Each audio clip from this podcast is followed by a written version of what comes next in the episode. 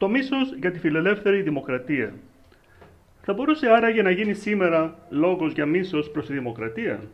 Αν ναι, όπως είναι μάλλον εύλογο να ισχυριστεί οποιοσδήποτε στοιχειωδώς ενημερωμένος ως προς την πολιτική επικαιρότητα και τις εκ πρώτης όψεως κοινωνικές διεργασίες, πώς καταρχάς εκδηλώνεται, γιατί και εναντίον ποιον συγκεκριμένα στρέφεται αυτό το μίσος? Έχοντας ως μόνη αξιόπιστη πηγή των πληροφοριών μας την κοινή πείρα. Πράγματι, εδώ και τώρα γινόμαστε μάρτυρες ενός αξιοσημείωτου μίσους για τη φιλελεύθερη δημοκρατία, το οποίο πάντως, και ελπίζω όχι μόνο προς το παρόν, βρίσκεται στο περιθώριο μιας υφέρπουσας και διάχυτης συντηρητικής, υποτίθεται αντισυστημικής δυσφορίας, ανέδειας και απίθειας, ανεξαρτήτως μάλιστα συγκεκριμένης κομματικής στρατεύσεως. Εκδηλώνεται μεν δυστυχώς και με σωματική βία εναντίον προσώπων, συμβόλων, όχι μόνο της φιλελεύθερης δημοκρατίας, και άψυχων πραγμάτων, όπως είναι ένας βλάσφημος πίνακα ζωγραφικής ή ένα αντίτυπο ενός ερετικού βιβλίου, ωστόσο, πρωτίστως με λόγια. Το ζήτημα είναι πάντως εμπειρικό ή και με βία λεκτική. Με καταγγελία, με χλευασμό ή με σαρκασμό και ηρωνία, με ύβρις και φωνασκίες, ικανές να παρεμποδίσουν, παραδείγματος χάριν, τη συνέχεια μιας βέβηλης θεατρικής παράστασης, κυρίως όμως με το μυσαλόδοξο λόγο, σε πολλά είδη γραπτής και προφορικής επικοινωνίας, ιδίως στο δημοκρατικά χαλήνο το διαδίκτυο και πλέον στα μέσα κοινωνικής δικτύωσης. Η δυσφορία αυτή που απολύγει σε ανέδεια και απίθεια και κλιμακώνεται σε μίσος, φαίνεται ότι στρέφεται κατά ενός τρόπου ζωής, δηλαδή της υποχρεωτικής και εξαναγκαστής συμβίωσής μας με τους έντονα διαφωνούντες και πολύ διαφορετικούς άλλους. Δεν πρόκειται για μια ψηλή ιδεολογική διαμάχη. Αγνοώντας τα φαινόμενα και τους φορείς μη δημόσιας βίας, το θέμα αφορά κυρίως το προς τα που πρέπει έμπρακτα να στραφεί η νόμιμη άσκηση της κρατικής βίας, του δημόσιου εξαναγκασμού. Σε κάποιους καλλιεργημένους συντηρητικούς κύκλους, ο χαρακτηρισμός δεν είναι στην έννοια πολιτικός, στους οποίους χρησιμοποιούνται συνήθως πολλά περιττά επίθετα, κριτήριο της κακής λογοτεχνίας, η φιλελεύθερη δημοκρατία μάλλον εκλαμβάνεται ως ένας τρόπος ζωής, αξιολογικά κατώτερος, αξιακά ισχνός, αν όχι κενός, για μερικούς ίσως και αδίωτος, που απομυζά τις ζωτικές δυνάμεις του έθνους και της κοινωνίας, περιφρονεί τα λαμπρά επιτεύγματά τους κατά το παρελθόν και υπονομεύει το μέλλον και την προοπτική τους. Η φιλελεύθερη και δημοκρατική κοινωνική, πολιτική και κοινωνική ζωή αποτυγχάνει κατά αυτούς στη δοκιμασία της αριστείας. Δεν υπερβαίνει δηλαδή τον πύχη των υψηλών τελειοκρατικών αξιών, ίσως νητσεϊκής, στην καλύτερη περίπτωση υφής. Οπωσδήποτε, μια φιλελεύθερη δημοκρατία ως κράτος θα μπορούσε σκανδαλωδώς να διατηρήσει αναλύωτη την ταυτότητά της, χωρίς να καταβάλει ιδιαίτερη θεσμική προσπάθεια. Ακόμη και αν, από διάφορα ιστορικά και πολιτικά αίτια, άλλαζε ριζικά, παραδείγματος χάριν, κρατούσα θρησκεία, νοοτροπία και γλώσσα, ή οι πλήστοι των πολιτών της έπαβαν ατυχώς κάποτε να έχουν κοινή εθνική καταγωγή με τους ιδρυτές της.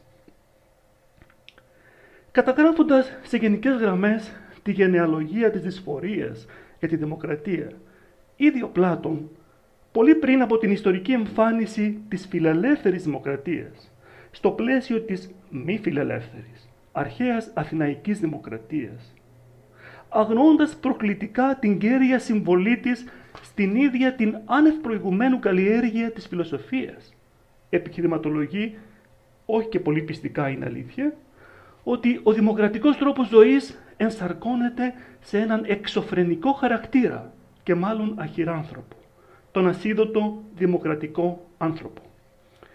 Κατά τον Πλάτωνα λοιπόν, στη δημοκρατία, συνυπάρχει κάθε καρδιάς καρύδι.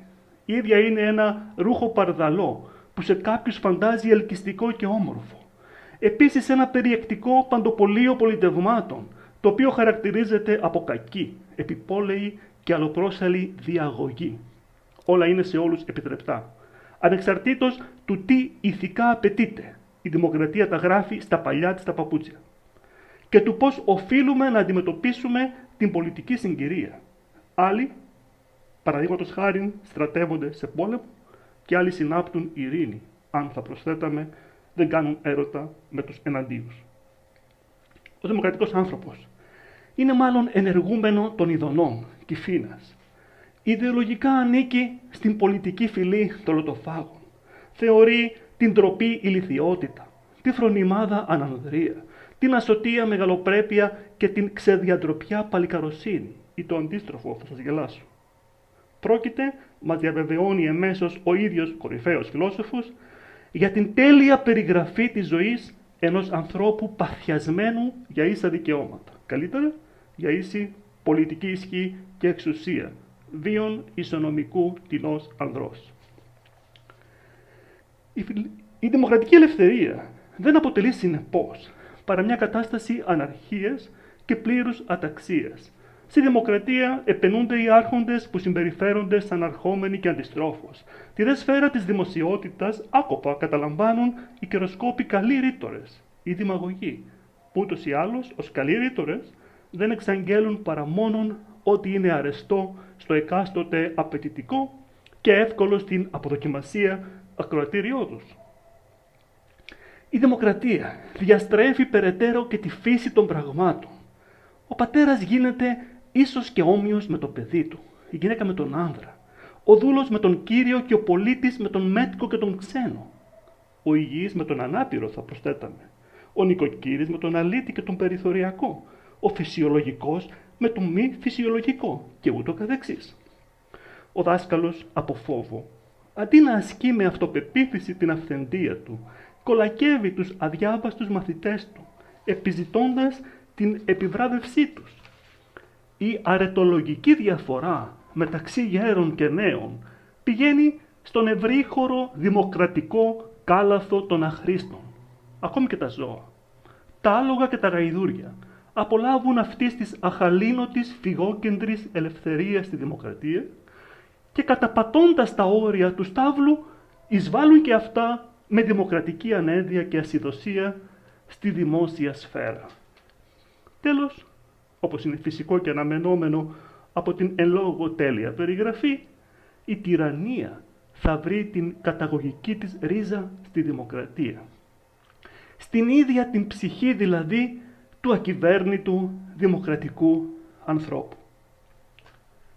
Χαρακτηριστική είναι προκειμένου μια αποστροφή από μια Αθηναίων πολιτεία, που δεν είναι πάντως γνήσιο έργο του Ξενοφόντος. Κατά τη διαστολή προς τη Σπάρτη, ισχυρίζεται ένας γέρο ολιγαρχικός, στην Αθήνα η κακοτροπία των δούλων είναι μεγάλη και δεν επιτρέπεται ούτε να δείρεις τον δούλο, ούτε αυτός παραμερίζει για να περάσεις. Αν ο νόμος επέτρεπε στον ελεύθερο να δείρει τον δούλο, συχνά θα έδερναν έναν Αθηναίο πολίτη, νομίζοντας πως είναι δούλος, γιατί τον ντύσιμο των ανθρώπων του λαού δεν είναι σε τίποτε καλύτερο από τον ντύσιμο των δούλων, ούτε το παρουσιαστικό τους. Είναι επομένως άραγε βάσιμη, έχει δηλαδή πραγματικά, κυρίως ψυχολογικά αίτια. Η σημερινή δυσφορία για τη φιλελεύθερη δημοκρατία, ανάλογα προς εκείνα που έστω με την υπερβολή του Πλάτωνος και του γεροολιγαρχικού θα εντοπίζαμε στην αρχαία Αθήνα αν ταξιδεύαμε πίσω στον ιστορικό χρόνο.